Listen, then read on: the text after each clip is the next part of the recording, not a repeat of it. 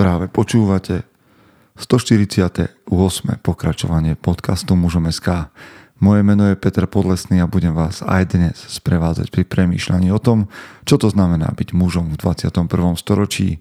Vítam všetkých veteránov, aj tých z vás, ktorí idú náhodou okolo. Tak, dnes máme pred sebou knihu, jednu z tých, ktoré som nejakým spôsobom ani neplánoval vám predstaviť, ale k tomu sa dostaneme o nejaký krátky čas ešte nie ste prihlásení na konferenciu mužom, tak to je chyba. A niektorým to dojde až potom, keď budú počúvať reporty z tej konferencie. Verím tomu, že to bude tak, ale snáď vás nebude tak veľa. Viem, že niektoré dámy, manželky, partnerky nakúpili listky pre svojich priateľov. Nerobte to tajne, alebo to robte tajne len vtedy, ak viete, že to bude mať úspech, alebo veríte tomu a nesnažte sa svojho priateľa dotlačiť na túto konferenciu, ale tí, ktorí tam idete, a už vieme takmer celý line-up všetkých mien a už len naozaj čakám, a kedy mi tí naši speakery a hodia svoje fotky, anotácie, prednášok a podobne.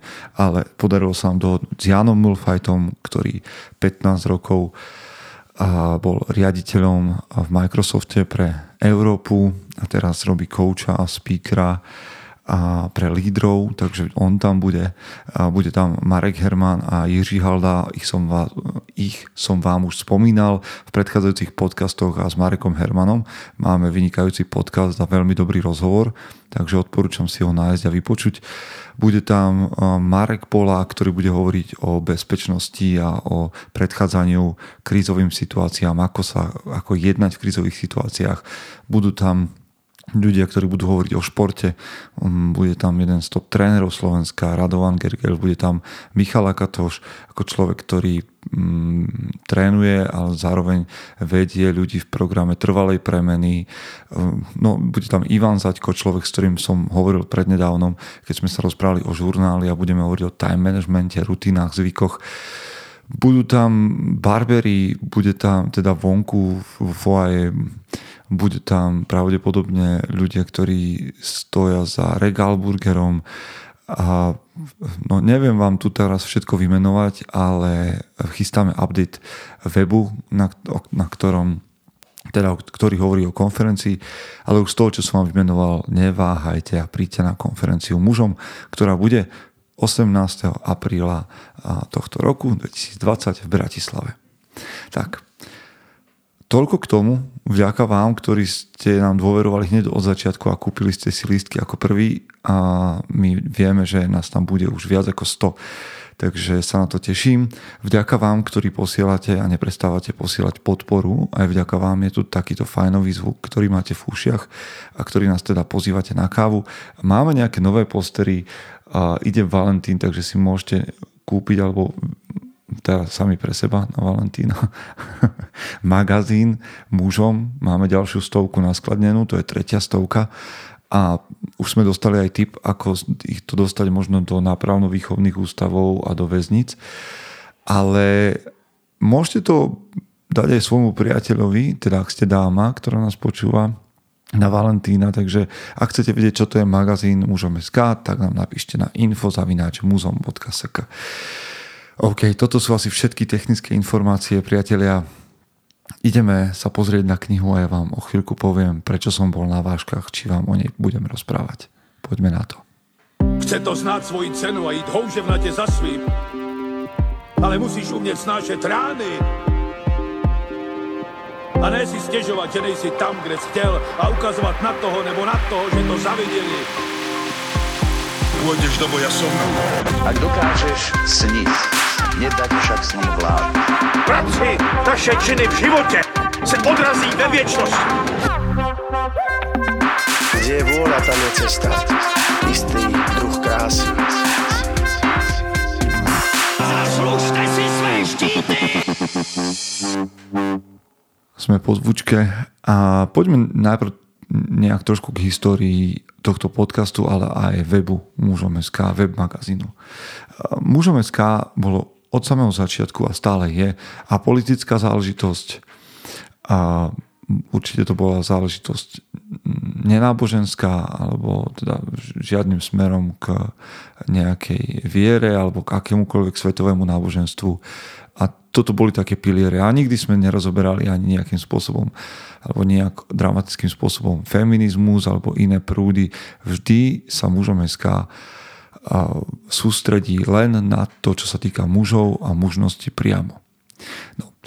Je pravda, že ja sám hltám okolo témy mužnosti všetko, čo sa dá, alebo čo mi ešte príde také zaujímavé. No a to znamená čítať aj knihy, ktoré sú ktoré napísali pohania, a tí, ktorí sa teda vedome takto titulujú a, a hovoria o mužnosti. Na druhú stranu čítam to, čo napísali kresťania, pretože sám som kresťan a s niektorými vecami súhlasím, s inými nesúhlasím, ale nikdy som vám nechcel pretlačať nejaký konkrétny pohľad. Mám pocit, že sú ľudia na to nejak zvlášť alergickí a vždy to sú, mm, vždy počúvate moje tlmočenie tých myšlienok, ktoré prečítam. Takže som sa vždy snažil čítať knihy, ktoré sú nejakým spôsobom uh, sekulárne, sa tomu hovorí, tuším, sekulárne v takom tom štandardnom priestore, v ktorom sa my nachádzame. Ale dnes vám predstavím knihu, ktorú, ktorá je kniha rozhovorov s kňazom Jurajom Sedlačkom a tá kniha sa volá Prítomný otec je darom, nesie taký podnázov. No, tým, že je to kniha rozhovorov s kňazom, tak samozrejme je to kniha kresťanská, kniha náboženská. Napriek tomu je v nej veľa dobrých postrehov k mužnosti a keď som ju čítal, tak ma prekvapilo, s koľkými vecami v nej s týmto kňazom súhlasím a koľko veci sa z nej dá vyťahnuť. Sú veci, s ktorými nesúhlasím, pretože moja spiritualita, moja duchovnosť je iná ako e, je duchovnosť rímokatolického kňaza, ale ja som už veľký chlapec, a to chlapec si preškrtnite a dajte muž, ktorý si vie vyťahnuť z veci to, čo potrebuje a viem si odfiltrovať to, s čím nesúhlasím. Verím, že ste na tom podobne a že aj dnes to, čo budeme čítať, vás nejakým spôsobom inšpiruje a možno sa k tejto knihe dostanete aj vy. Ak ste kresťania, úplne odporúčam, ak nie ste kresťania, je to samozrejme na vás. Tak, tento dlhý, dlhočísny úvod nemal vyznieť ospravedlňujúco, ale vysvetľujúco, aby ste nemali pocit, že som vás niekam zaviedol, kam ste sami nechceli ísť. A poďme sa teda pozrieť na knihu o odcovstve. OK? Takže je to kniha rozhovorov, ako som povedal. A tieto rozhovory vedie, a teraz, aby som sa nezbreptal, sú to rozhovory, ktoré vedie Martin Ližičiar. A poďme sa na to pozrieť teda. Hovorí sa teda o otcovstve a Juraj Sedláček hovorí. Keď sa na to pozerám cez svoju dlhoročnú prax za službu, viem odpovedať najmä na to, čo sa deje, keď otec chýba alebo nie je prítomný. Je to rovnaké ako v urgentnej medicíne, že pri vyšetrení pacienta si všímam príznaky, ktoré nie sú prítomné. Zo svojej práce s vysokoškolákmi, so stredoškolákmi či s birmovancami len čo sa otvoria a sú úprimní, zachytávam ich obrovskú túžbu po prijatí pozornosti a akceptácii zo strany otca. Ako by vnútorne kričali, všímaj si ma, maj ma rád, oceň ma. Je to obrovský hlad. Tak vy viete, že ja do týchto vecí občas vstupujem, tak snáď rozoznáte moje myšlienky. A myslím, že toto je jedna, jeden zásah do čierneho, že takisto ako ja, keď som pracoval s tínedžermi, u mladých mužov, u chlapcov je obrovský hlad potom, aby im kto si povedal, robíš to dobre. Aby tam bolo takéto podľapkanie po ramene, ktoré sme častokrát od otcov nezískali a potom ho nevieme dávať ďalej. Takže v tomto absolútne súhlasím. A, a takto neprítomný otec, teda otec, ktorý síce býva doma, ale nepotľapka svojho syna po ramene, aby mu povedal, je to dobré, urobil si to dobré, a robí veľmi alebo, no, robí veľmi nebezpečnú vec, ak teda nie je prítomný aj mysľou. Poďme ďalej. Čo by mal otec odovzdať svojim deťom? Jeho úloha je nezastupiteľná v dvoch oblastiach. Je zdrojom mužskej sily a odovzdáva požehnanie, teda dáva dieťaťu pas do života. Otec nerozhoduje o tom, kam bude dieťa v živote cestovať, ale odovzdá mu cestovný pas, aby sa dieťa v živote niekam dostalo. Dieťa potrebuje byť zo strany otca prijaté, lebo ak sa to nepodarí, dospievajúci začne hľadať prijatie niekde inde. Výsledkom je napríklad nápravno-výchovný ústav Sučany pri, Marti, pri Martine, kde sú mladiství odsudení. No a to, túto časť rozhovoru som čítal práve kvôli tomu, že ten pás do života sa mi naozaj páči. Ej, to požehnanie je také náboženské slovo, pre niektorých z nás nezrozumiteľné, ale vnímať to ako pás do života, ako niečo, čo mi umožní a, vykročiť, je, je veľmi dobrý obraz. A ak toto otec spraví pre svojho syna, teda možno aj pre svoju dceru, tak urobil podľa mňa veľmi dôležitú vec. Hm. Takže otázka je na vás, ktorí ste otcovia a počúvate to, či máte predstavu, ako to urobíte. Ako dáte svojmu dieťaťu svojou prítomnosťou, svojej dcere alebo synovi, ako mu dáte pas do života.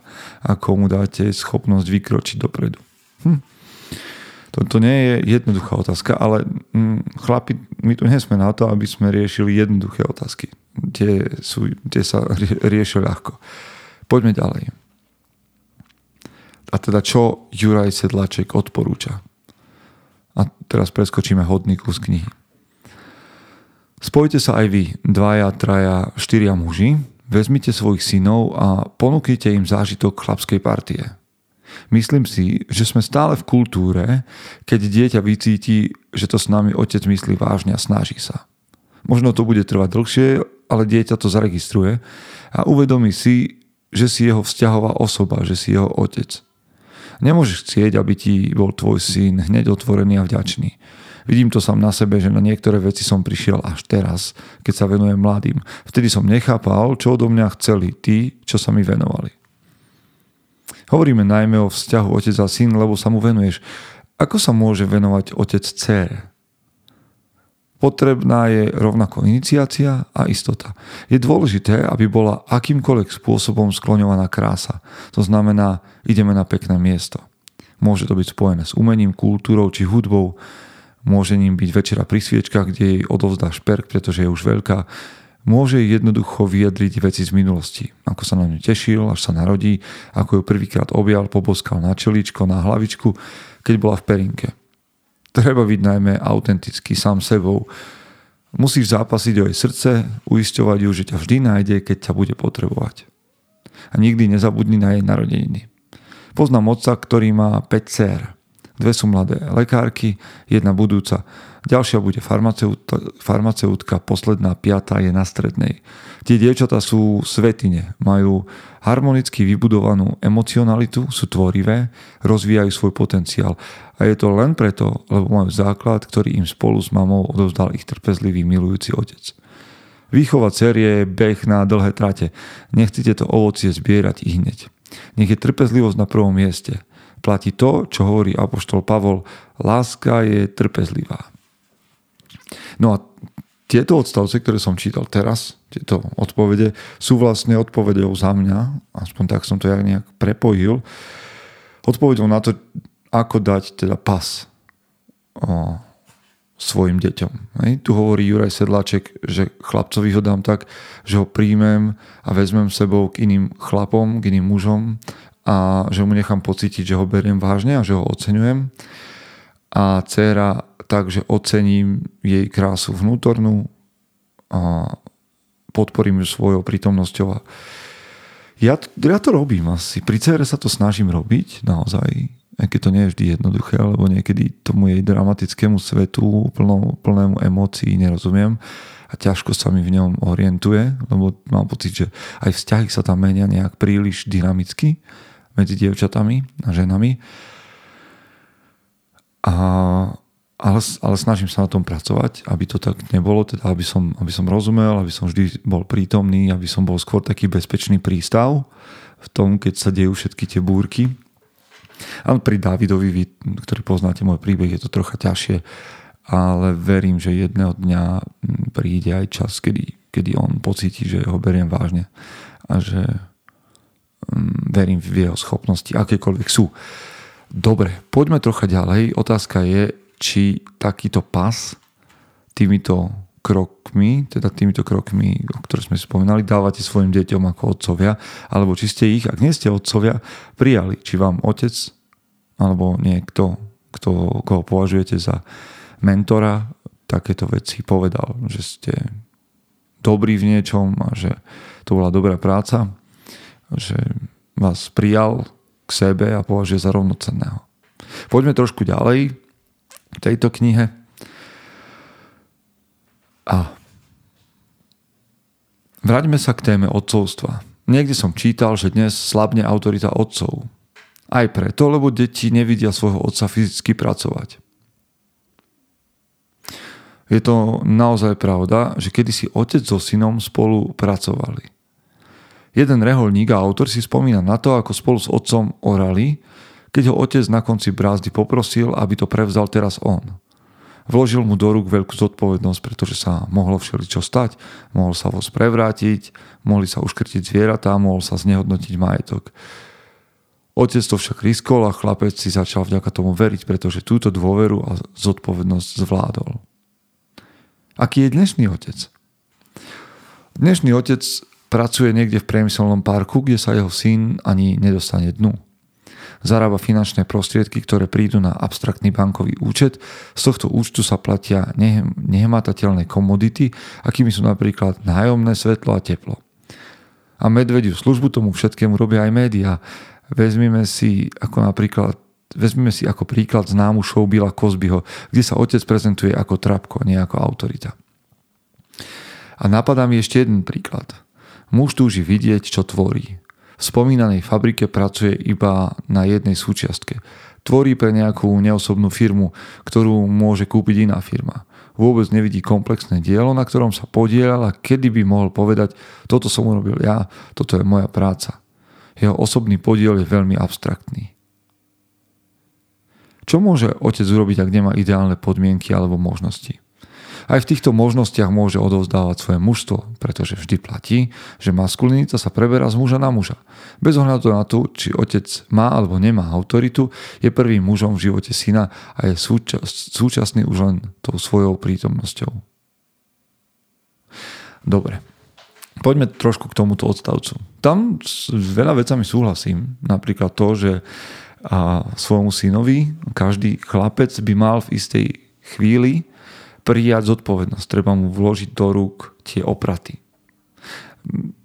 Hej. A potom vlastne sa udeje to také komiksové alebo takéto Spidermanovské, že s veľkou mocou prichádza veľká zodpovednosť. Hej. Keď zveríte, keď zveril otec synovi do rúk opraty koní, tak mu zveril veľkú moc. Kone sú silné syn zrazu rozumel, že je to veľká zodpovednosť, aby niekomu neublížil. Čiže toto sa musí udiať a otázka je, ako to urobíte vy. Ako nejakým spôsobom vložíte opraty svojim deťom do rúk, aby tomu rozumeli, že s nimi rátate. Druhá vec je, že úplne súhlasím s tým, že sme v dobe, kedy otcovia pracujú veľmi anonymne a tak mnohé hodnoty nemôžu synové preberať. Nemyslím si, že to je fatálna vec, pretože dnes nie sú naše dni naplňané iba prácou, nepracujeme od rána do večera, od svitu do mrku. Ak áno, tak by ste nad tým mali premýšľať, či to je to, čo vaša rodina potrebuje. Ale máme množstvo voľného času a tam prichádza čas na odovzdávanie maskulinity a možností, ak teda nemám možnosť práci, teda zobrať tam svojho syna ukázať mu, ako pracujem a niečo z toho mu odovzdať, tak ju odovzdávam po tej práci a vezmem, vezmem svojho syna niekam von, kde mu odovzdám svoje schopnosti a zručnosti, svoje hodnoty, svoje vízie, ideály, čokoľvek. Mm, dokonca aj s tými médiami súhlasím, aj keď neviem, že či ľudia dnes ešte tak sledujú médiá, aby z nich preberali svoje vzory, ale nesúhlasím za Jurajom, keď hovorí, že Bill Cosby bol v tej show Bila Cosbyho Trápko. Aj keď viem, že teraz sa prihováram už generácii, ktorá, ktorá túto show nesledovala, tak si myslím, že Bill Cosby show bola ešte, tá, ešte ten lepší prípad, kedy otec naozaj mal rozhodné slovo a, a pracoval tak, že to jeho deti mohli vidieť ako lekár za ktorým prichádzali rôzni ľudia, ktorí potrebovali pomoc. A napriek tomu, že bol vtipný, pretože to bola situačná komédia a niekedy bol naozaj smiešný, tak vždy, keď bol treba, tak zasiahol. Napríklad, ak už chceme hovoriť o, o takých tých a, negatívnych a, príkladoch mužov, tak sa pozrite na a kedysi tiež veľmi populárnu show Krok za krokom, kde ten otec bol naozaj taký popletá. A takýchto show by sme mohli vymenovať viac a viac, ale iste súhlasím a rozumiem pointe. Dobre, poďme trocha ďalej, poďme trocha ďalej a snáď tá informácia, že nebyť otcom, ktorý je zahrabaný v práci od rána do večera a nemá kontakt so synom, nie je cesta. A poďme k maskulinite, o ktorej sme už, ktorú tento pojem sme teda už spomenuli dnes. Často spomínaný, po, spomíname pojem maskulinita. Čo to je? Je to súbor mužských spôsobov konania, správania a vystupovania, ktorý sa samozrejme líši od správania žien. Muž, mužskosť je o tom, že kráčaš dopredu aj bez návodov a receptov si si vedomý, že tvoj život je do určitej miery tajomstvom. Si ten, ktorý vytvára pre druhých istotu života v materiálnej podobe, napríklad stabilnou prácou, domom, financiami a tak ďalej. Maskulinita sa nedá kúpiť, nedá sa naštudovať, ťažko sa vyjadruje, čo vlastne je. Podstatné je, že sa prenáša z muža na muža. Keby som robil rozhovor s Jurajom Sedlačkom, tak toto by aj bola aj moja otázka, že teda mm, kto je podľa neho pravý muž a možno toto je teda odpoveď, ktorú sme od neho počuli a preto to beriem ako jeho pohľad. Čo ak sa ten prenos nepodarí alebo k nemu nedôjde?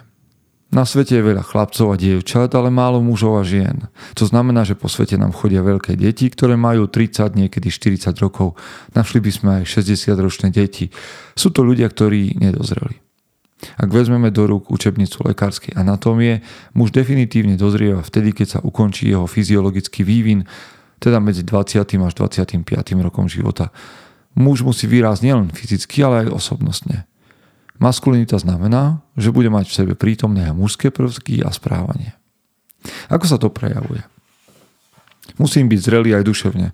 Musím sa vedieť napríklad obetovať. Ak svoj život nenaplním skutočným mužstvom, musím si to kompenzovať nejak inak. Napríklad hľadám maskulinitu iba v posilovni, kde pracujem na svojej postave ako kulturista. Maskulinita však nespočíva v fyzickej sile, ale v sile vôle, myšlienok a seba darovania. Akým slovom by si pomenoval v Slovenčine ten termín maskulinita? Zrejme by som použil slovo mužskosť. Definoval by som to byť vnútorne silný, nie iba vytlačiť na lavičke 130 kg.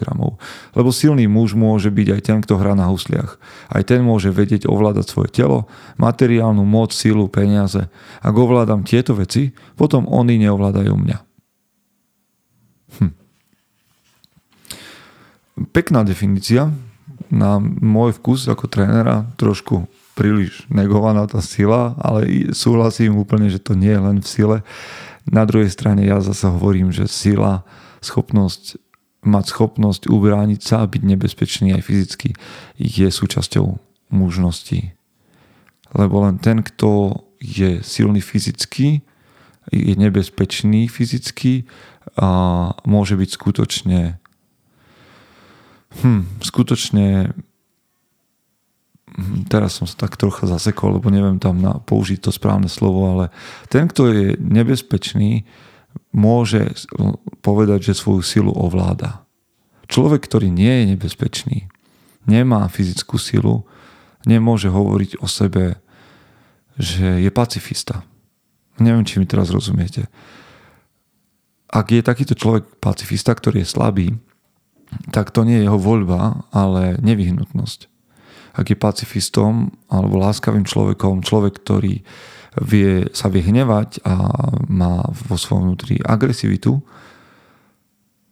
tak te, tento musí vedieť ovládať a ten sa, mu, ten sa môže rozhodnúť, čím bude. Dobre, to je len, som si niekde uletel, tak môžete premýšľať aj nad tým možno, ak vás to zaujalo. Dobre, poďme do poslednej časti, k poslednej, poslednému pilieru. A ja som naozaj veľa duchovného mm, preskočil, sú veci, ktoré mm, tým, že nie som rímskokatolík, tak mi nejakým spôsobom nič nehovoria, tak tie som pre vás vynechal, aby ste neboli prekvapení, že ak si tú knihu kúpite, ona naozaj nesie duchovné posolstvo v oveľa hĺbšej miere, ako vám to tu ja prezentujem. To.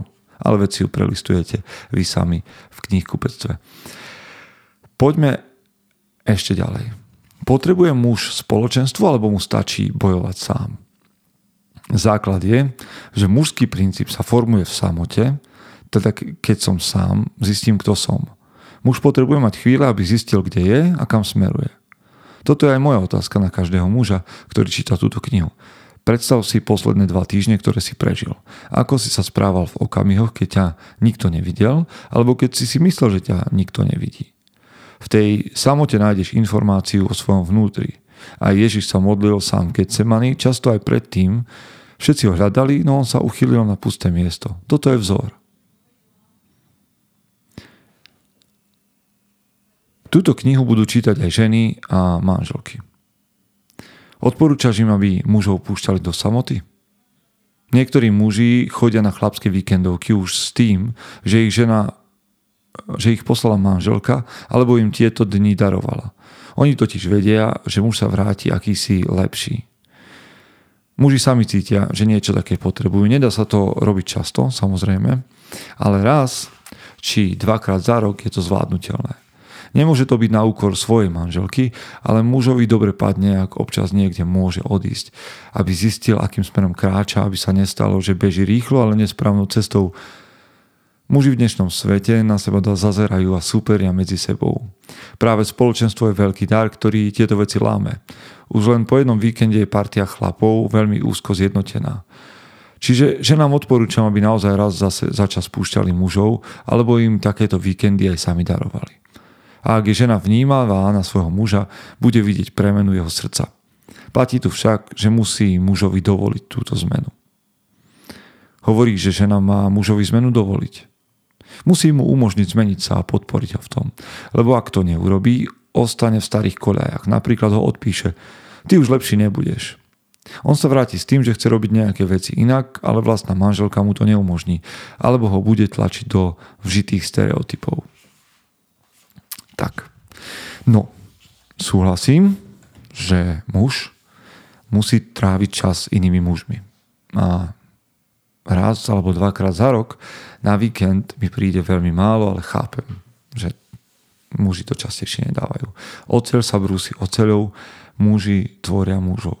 mužov. A to, čo je mužnosť, neurčujú ženy, to, čo je ženskosť, neurčujú muži. Ale jedna výhrada. Ja som nejakým spôsobom už alergický na to, že na takéto výrazy, že žena by mala muža pustiť alebo žena by mala mužovi dovoliť.